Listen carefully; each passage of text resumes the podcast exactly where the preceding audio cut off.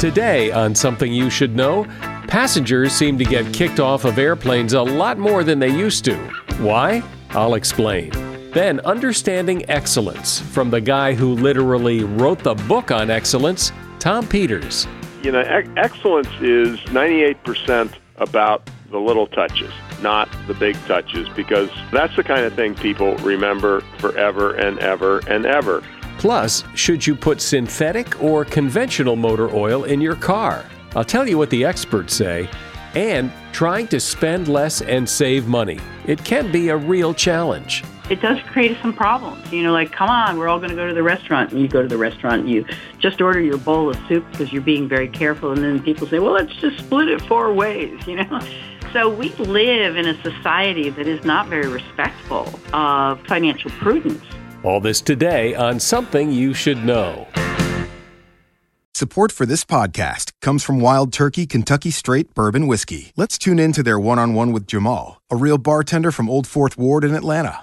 I'm making you an old fashioned today with Wild Turkey Bourbon 101. It just really stands up very well in a classic cocktail like the old fashioned. It has that perfect boldness. Wild Turkey Wild Turkey Distilling Company, Lawrenceburg, Kentucky. Copyright 2020, Campari American, New York, New York. Never compromise, drink responsibly. Something you should know.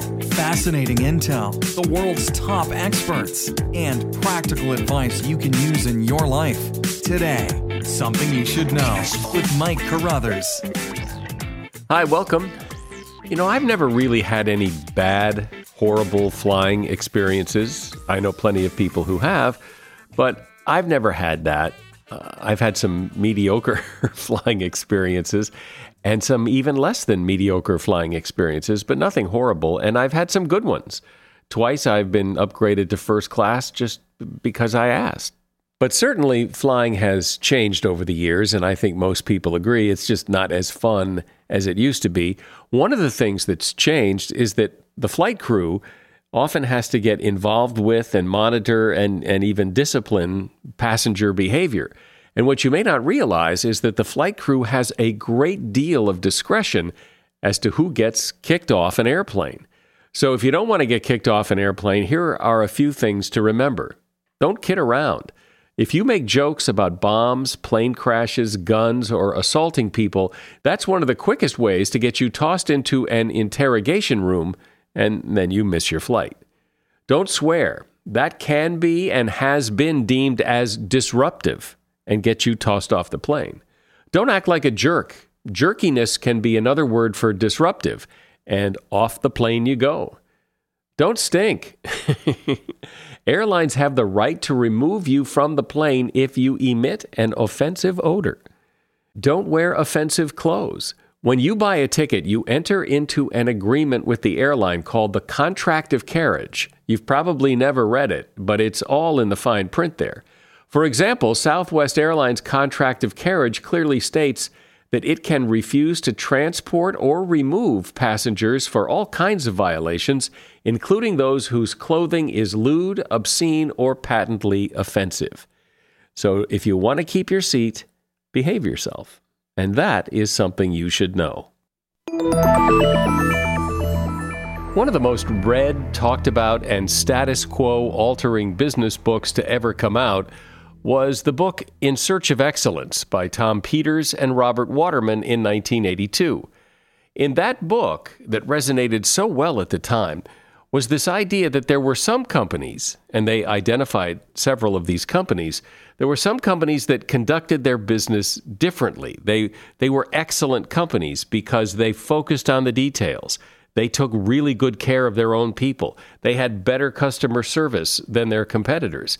And consequently, they were more profitable. These were companies like McDonald's and Intel and Walmart. In any event, the idea of excellence made a lot of sense to a lot of people at the time, and that concept of excellence really took off. Today, many years later, In Search of Excellence author Tom Peters is still around, and he has come out with a new book called The Excellence Dividend Meeting the Tech Tide with Work That Wows and Jobs That Last. Hey, Tom, welcome. It is a pleasure to be here with you.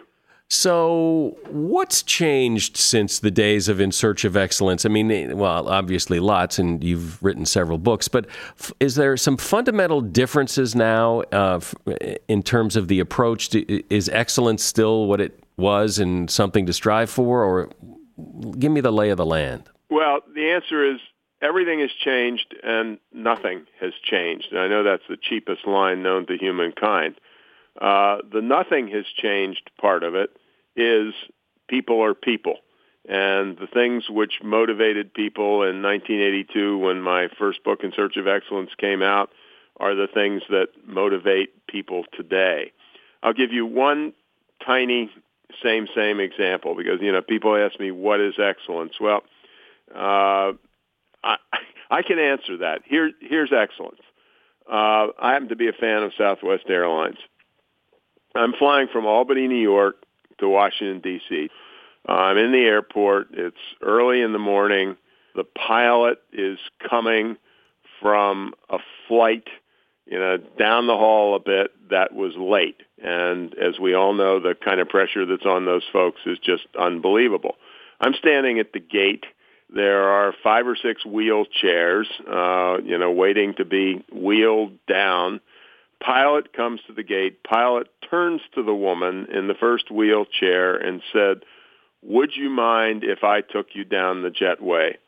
I have been on roughly 7,500 flight legs, and I have never seen a pilot, particularly one who was under pressure because of a late arrival, turn to the first person in a wheelchair and push them down the jetway.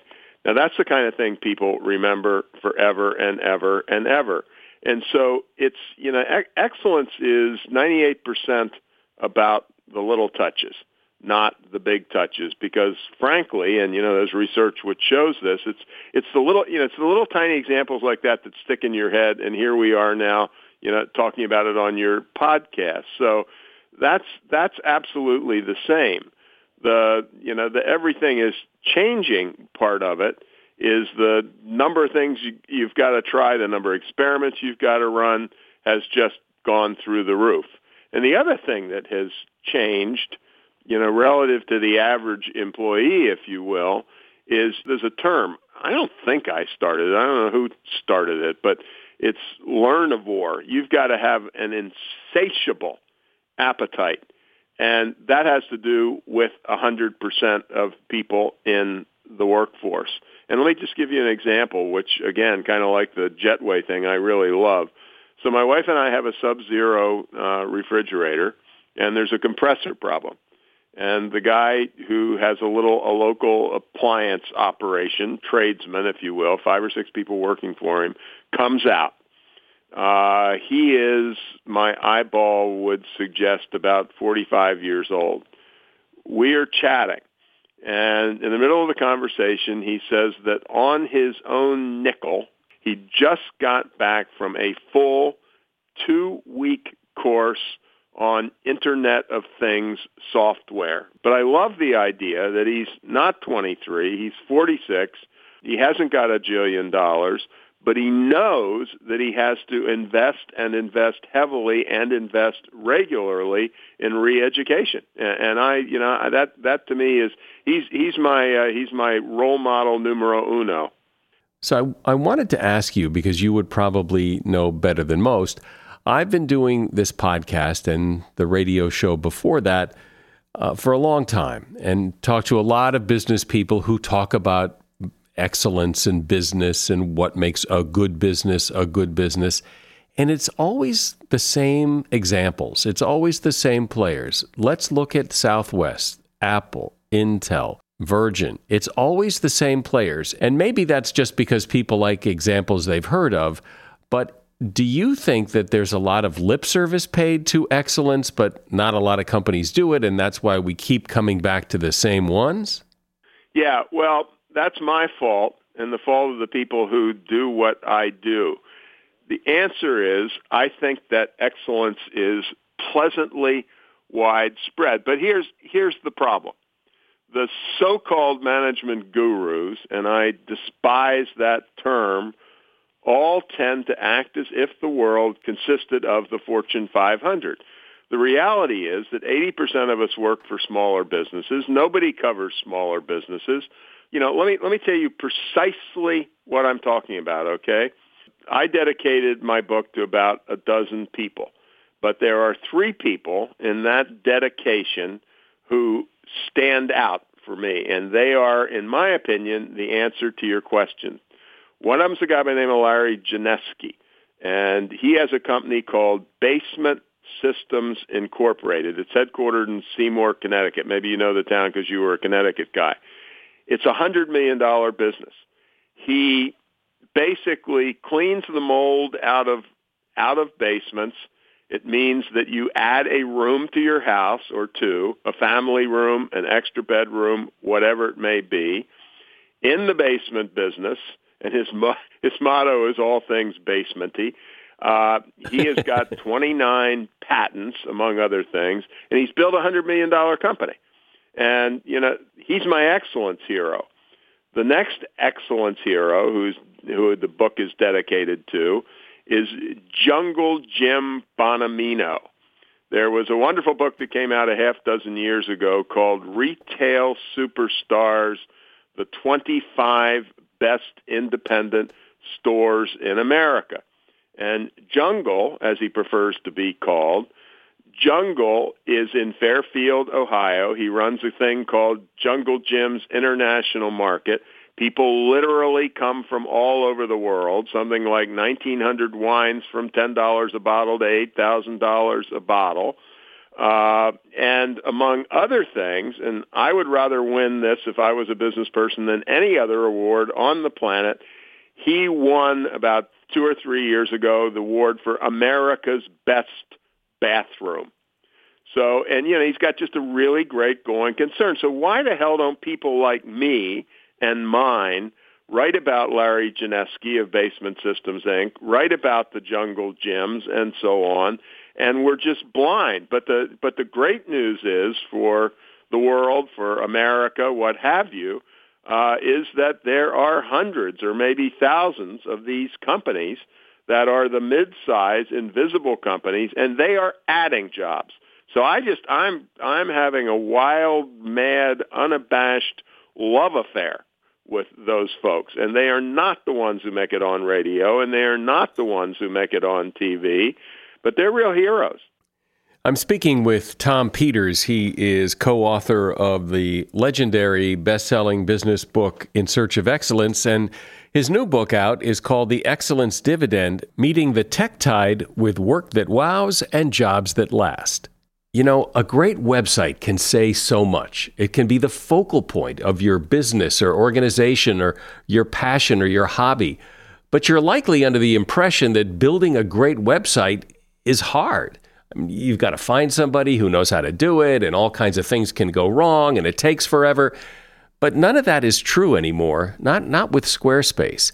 And this comes from my experience. My company has used Squarespace, and we have a few more projects in the works. You see, with Squarespace, you create your own website from one of their beautiful templates created by world class web designers. And everything is included, so you can customize the look and feel of your site.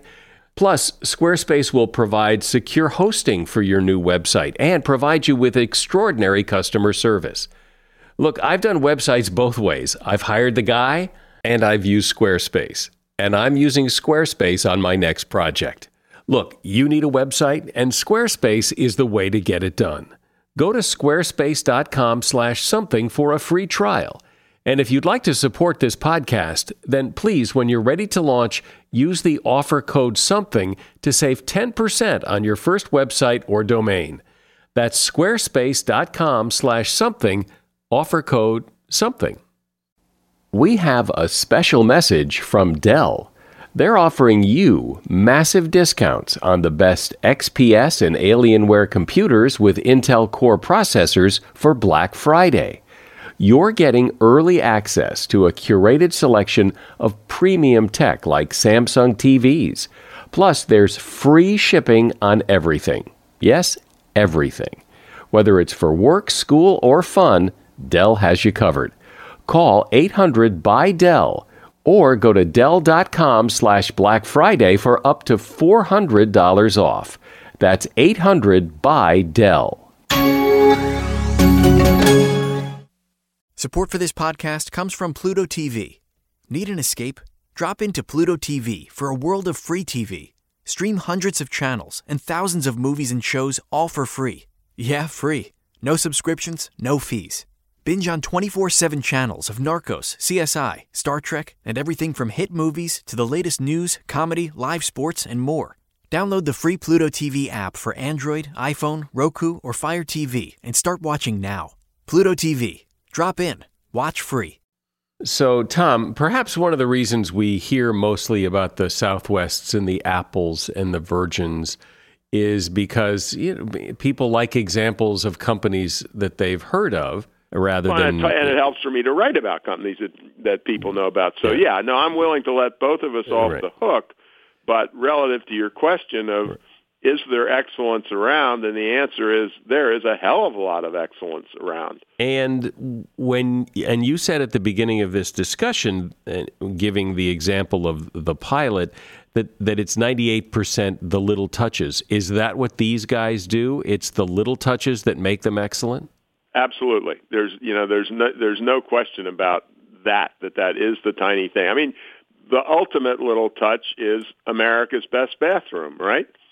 And you know what they've done on the human side, what they've done on the physical side or what have you, those are the memorable things. And I do want to say one other thing to add to that. If you want pilots who push wheelchairs down the jetway, you have to have the right culture and you have to hire the right people. Colleen Barrett is the former president of Southwest, and she says we hire for listening, caring, smiling, saying thank you, and being warm. And she will then wag her finger at you and say that is at least as true for the pilots and the mechanics as it is for the people, uh, you know, who are the flight attendants or the people at the front desk inside. And with an attitude like that, the odds go up that folks will will provide memorable experiences for customers. There are plenty of businesses that we've all experienced on a daily basis that have people who don't smile, who don't say, they have people who are horrible. And why is is there just a shortage of people who get it that it's it's better to to add the little touches? It's is this a person problem or is this a business culture problem? Well, some extent, I think it's a business culture problem because when you, at some level, it'd be interesting to do the research, and somebody probably has. When you say business, you still think of people not quite with new technologies, but you think of the accountant with the green eye shade whose only interest in life is to cut costs and who fundamentally let me let me give you a wonderful example of what people don't do all right and and this has a good chance of blowing your mind so fortune has a list of the 100 best companies to work for in america that comes out every year it's about 20 years old only 12 companies have been on the list for the entire 20 years first of all which i love seven of the 12 are not the apples they are in retail and hospitality. So you can do this stuff in what people tend to call uh, lower wage industries. But here's the kicker, and they just did this last year. So we have 12 repeats for 20 years, right? And they are now looking for commonality. And they found one, one and only one dimension of commonality. And as bright and as seasoned as you are, you probably are like me and you wouldn't get it in a hundred guesses. Their one commonality is significant employee benefits, comma, for part-timers. And places like Publix, the grocery people have something like, I don't know, 20 or 30,000 part-timers. They get health care benefits. They get to buy into an employee ESOP, an ownership plan. They get 12 or 13 vacation days off a year. And one small indicator, the degree to which it, work, it works, and this gets back, I think, to your attitude thing, the average frontline turnover in the grocery industry is 50%, five zero. Average frontline turnover at Publix is 5%. So, you know, somebody at Publix has got a real different view of what a grocery store can be like. I know a lot of people think that there are certain businesses where this kind of lends itself, like that if you're just selling widgets, you don't have to really go the extra mile because it's it's just a widget. But you know, it's it, it isn't really true, is it? I mean, it, it really those little touches. I just bought tires. I just bought tires, and I've had terrible experiences with tires. And I bought a, a set of tires at Discount Tire Center in Pasadena, and it, it was a great experience. And who Yeah. would who would think that buying tires could be a great experience? But it Yeah. was. It was great. Well, and you know, you're not average, but look at what's happening. You're talking about And now I'm talking you know, about it, to too. a to a big audience. And I've got the same experience where I live. A good friend of mine, my wife and I have only been in the same place for a couple of years, uh, told me about a car mechanic uh, who works for the Midas chain, and the guy is God. You know, my wife had a had a had a uh, she has about a three year old Audi, and she had an indicator light, which I guess happens all the time with the new software that came on, and it fundamentally said, "Run for your life, the car's about to blow up." uh, and so she went through hell and gone, and so she got home from a trip, and we went over to see our guy, right? So he calls a day later and says, "Look, what I found is covered by warranty. You don't want me to have the car. You want to take it back to your Audi dealer. But meanwhile, and here's the catch, he refused to charge us anything. And he did, I was talking to people about it, he did three or four hours of work to determine what her problem was. And here I am talking to you about it. And, Right. and, and you know, and it can be done and you don't maximize the value on this particular transaction, but for heaven's sakes, you've got a line of people who want to come in and do business with you, and you know the average auto repair in today's world is probably seven or eight hundred bucks. And the next time your car has something that's out of warranty, guess where you're going? Absolutely, absolutely. And guess where? And guess where my friends are going after I've told them about this guy. So here's what I want to know, and that is every entrepreneur, every business owner, everybody else has a story like we've just been talking about, like my tire story, your car guy story. And they may have businesses that where th- there isn't a lot of excellence, there isn't a lot of touches. Why doesn't when they have that experience a light bulb go on and think, "Wait, we could do this at my business." Why doesn't that I happen? am going to give you, let's see, a five-word answer. Beats the hell out of me. I mean, people have asked me your question over and over, and I've been doing what I'm doing for 35 years. I don't have a good answer. Well, get one. well, get one, get one quick. You know, I do have a good answer in a way, but it's a horrible answer. Uh, I quote a guy in my book, and he's a consultant, and he's sitting down next to the CEO of a sizable company, and they're doing some kind of an annual review. And the annual review is loaded with stories of developing people and so on. And it's just good news followed by good news, and it's also bottom line good news. And the guy who reports the story uh, says that he turned to the CEO at one point and he asked your question. He said, well, why doesn't everybody do this? And the CEO's answer sounds silly, but I'm not sure it is. And the CEO said, you know, I'm not sure, but I think they're embarrassed. You know, it, it should be about spreadsheets. It should be about P&Ls. It should be about another $7 million of investment in technology. And when it turns out to be people stuff or when it turns out to be somebody who goes the extra mile or the extra eighth of a mile, it just doesn't register. You know that sounds right. That does sound exactly right. It's it's not businessy enough. Yeah, that's a, that's a, hold that sentence and service market. It's not businessy enough. I think I think uh, you know I'm delighted to be doing this interview with you. You you came across. Uh, you're the interviewee. I'm the interviewer. Yes, that is exactly what it is. It is not businessy enough. When you when a pilot pushes a wheelchair down a jetway, that's not what a pilot does. Feel free to use my sentence, it's not businessy enough, in the text or the title of your next book. Tom Peters has been my guest. He is author of the legendary 1982 business book In Search of Excellence, and his new book is called The Excellence Dividend Meeting the Tech Tide with Work That Wows and Jobs That Last.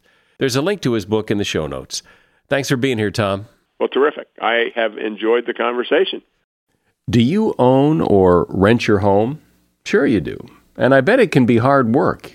You know what's easy? Bundling policies with Geico. Geico makes it easy to bundle your homeowner's or renter's insurance along with your auto policy. It's a good thing, too, because you already have so much to do around your home. Go to geico.com to get a quote and see how much you could save. It's Geico Easy. Visit geico.com today. That's geico.com.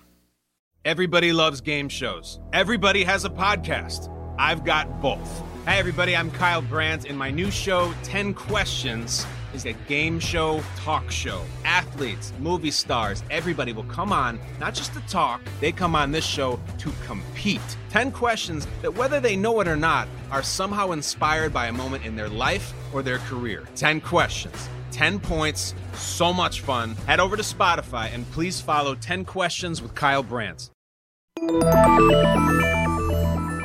Money is one of those things I think we all struggle with sometimes. How much should you save? Are you spending too much? What should you spend your money on? Where should you save it? And while Tom Peters' book, In Search of Excellence, was a landmark business book a few decades ago, a book called Your Money or Your Life was a big financial book a few decades ago. The book has now been updated for 2018 by author Vicki Robin, and she's here today to give you a really unique perspective on how you deal with your money, why you buy what you buy, and how to be more conscious of the purchases you make. Hi, Vicki. Welcome. Thank you. It's good to be with you. So, you want people to think differently about their money and think more deliberately about how they spend their money because why? What, what is it that you want people to really understand about this? understanding that we're buying money with our time. Once you understand that it's a trade-off and that you have other things to do with your life other than just make money. And so just to consider when you go and spend money, you say, how many hours of my life does this item cost? I did a show with Oprah where we did the whole calculation and she and I pretended we were shopping, but everything was, you know, that we were on a, you know, girlfriend trip in the weekend. but everything was labeled in terms of hours of my life, not money. So, you know, this little blouse that's on sale was still 20 hours of my life. Once we talked about that, people change. But I would also imagine that habits form and, and they're hard to break when it comes to money. And, and if you grew up doing the other thing where you just buy because you think it's going to impress people, that's a hard habit to break. Yes, it is a hard habit to break, but we're not breaking a habit. We're introducing consciousness, and that's slightly different. When you introduce consciousness into an automatic habit, you know, we call these our gazingus pins, the things we buy that we're completely unconscious of. We already have them. We have a drawer full of them. We have, you know, we already have this thing, but in the presence of your gazingus pin, whether it's new linens or makeup or or tech or you know tools for your you know, whatever it is, you know, if you introduce consciousness into that and you say, am I getting value in proportion to the hours of my life I'm investing to get the money to buy this thing, introducing consciousness actually changes the habit without any self-deprivation. As a matter of fact, you think, oh, I'm saving my life. I'm not spending money on this. I've saved some of my life. I've saved some hours of my life that I can have for the other things that are important to me. My story, actually, I used to be a smoker. And there was a day when I realized what it was costing me, like I was not being able to breathe well. And I had this spontaneous insight that I could become a non-smoker. In other words, I wasn't somebody who was a smoker who was trying to not smoke. I changed my identity to somebody who didn't smoke. And I stopped smoking. It wasn't a struggle. And every other time I tried to stop smoking because I was still identified as a smoker, I couldn't do it. So that's what I mean about this sort of consciousness about changing what spending money means to you. It, it's not, you know, your reward for hard week at work. It's actually buying your next hard week of work because you're going to have to work to make the money to buy that thing. But Changing the signature of money in your life actually is transformative. One of the differences, though, between how you spend money and, say, n- changing your identity to a non smoker is everybody's going to encourage you to do that, to change from a smoker to a non smoker. But a lot of people are not going to encourage you to keep your money because, hey, we're going on a trip. You want to come? You got to come. Come on. It's only $500. And, and so you go because you don't want to be the, the odd one out and you spend money that, that maybe you shouldn't have. It's hard. I mean, you're absolutely right. Is that when people get onto this and they start to wake up and they start to value their time rather than, you know, valuing the ability to just spend um, unconsciously, it does create some problems. You know, like, come on, we're all going to go to the restaurant. And you go to the restaurant, you just order your bowl of soup because you're being very careful. And then people say, well, let's just split it four ways, you know? So we live in a society that is not very respectful of uh, of basically financial prudence. Uh, we live in a society that encourages imprudence. And so when you start to exercise that muscle, yes, you're going to be counter to some of the habits of your friends and you might have to make new friends or you might have to simply tell your friends, not that I don't have the money, not that I couldn't come with you. I would love to come with you. But, you know, in my budget, this is like beyond my means and my budget. I've already spent that part of my budget for, you know, travel or whatever. And so maybe next time. I can and imagine somebody listening to this saying, "You know, this sounds like so much drudgery and it's you're sucking all the fun out of my life. I can't go on trips, I can't buy the things I think I want. If if I live like you, I'm going to be sitting in my house like a hermit and not doing anything in order to save money." Yeah. I guess I do sound like that, but that's not the point. The point is basically how do I have everything I want and need and nothing in excess? Because you realize that the that the money you're spending comes out of the hours of your life. So I'm not saying if you want to go on trips, if you want to go on limited trips, every time your friends want to go on a trip, you want to do that, then that's a good thing for you to spend money on. I'm just saying take a look at the places where you're spending money and it's not bringing you happiness. And by and large, when people introduce this consciousness, it's not deprivation.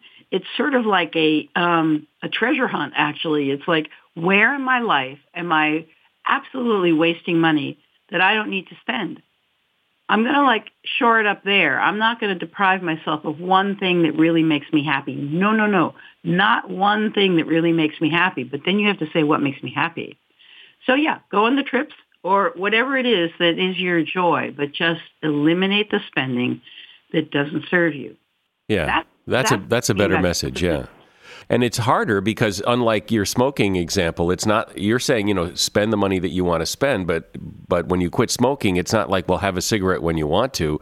It's all or nothing. It's it's all or nothing. And so uh, but you're not saying all or nothing with the money. It's but do what's important and don't do what isn't.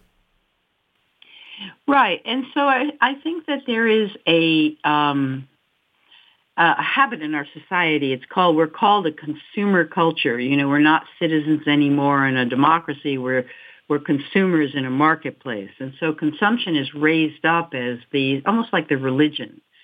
And so consumerism is like the religion of buying things, of, of meeting your needs through purchasing things, whatever it is, like an airline ticket or a new car or whatever. So what we're saying is that you can wake up from that religion and have a different religion called enough.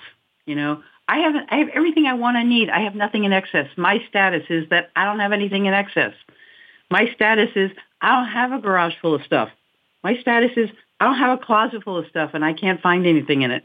My status is that I have enough. So you're basically changing what your status symbol is. And you're taking control of your life. And you're saying, for me, what matters to me, you can look anywhere in my life and you're going to see what matters to me. You know, if what I say what matters to me is my kids, you're going to see me spending money on my kids and spending time with my kids. If I say what matters to me is is being civically engaged, you're going to be able to look anywhere in my life and see that that I spend my time and my money on things that help me do that.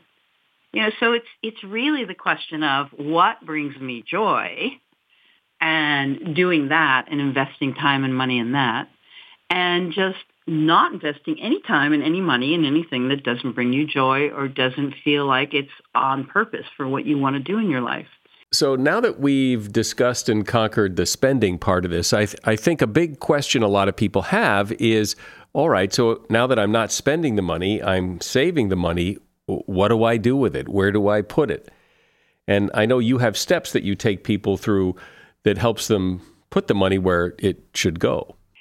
Right. Well, so I mean, the first one is what I've been talking about is freeing your mind, is like taking back your sovereignty as a human being and investing your time and money only in things that really express who you are and make you happy, right? So that's freeing your mind. And then the next level is getting out of debt. And for some people, that's going to be a lifetime activity. But maybe, you know, for some of our listeners, that's going to be something they can accomplish so we get out of debt. And then basically the next level is having enough savings in the bank to be able to weather like six months of upset in your financial life. Having that cushion is the next level of financial independence. The next level of financial independence is is something that a lot of people don't put in there, which is your abilities, the things you can do for yourself or do for other people, being competent, the more the more you can do for yourself, the more competent you are, the more financially independent you are. Also, it's building your networks. You know, more more you can share with other people. This whole network, you know, whole systems of giving and receiving that we have in our families and our communities. That all is part of your foundation. So let's say you've got all that and you've now got more money.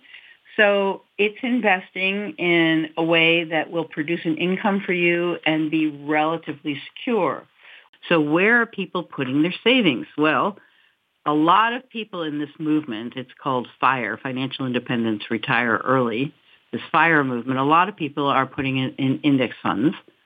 Um, but I also recommend uh, that you consider socially responsible investing. There's lots of companies that will help you out with that. I do local investing. I invest in businesses in my community. I'm trying to build a more um, vibrant local economy through investing in local businesses.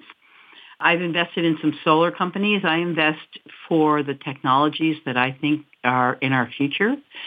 So basically, there's a whole bunch of ways that you can invest your money uh, that will produce an income and be relatively shielded from the giant winds of financial ups and downs. How do you invest so in what, local companies? Do you just knock on the door and say, "Hey, you guys need some money"?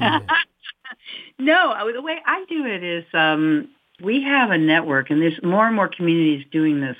We have a network of people in our community who have money to invest, who would like to invest in local businesses, and so local businesses that would like investors or lenders will uh, just put a letter of interest into this network and anybody in the network who wants to invest in that business can do it. So I've invested in a pet store and two restaurants and um, in two farms, you know, and, and a solar array.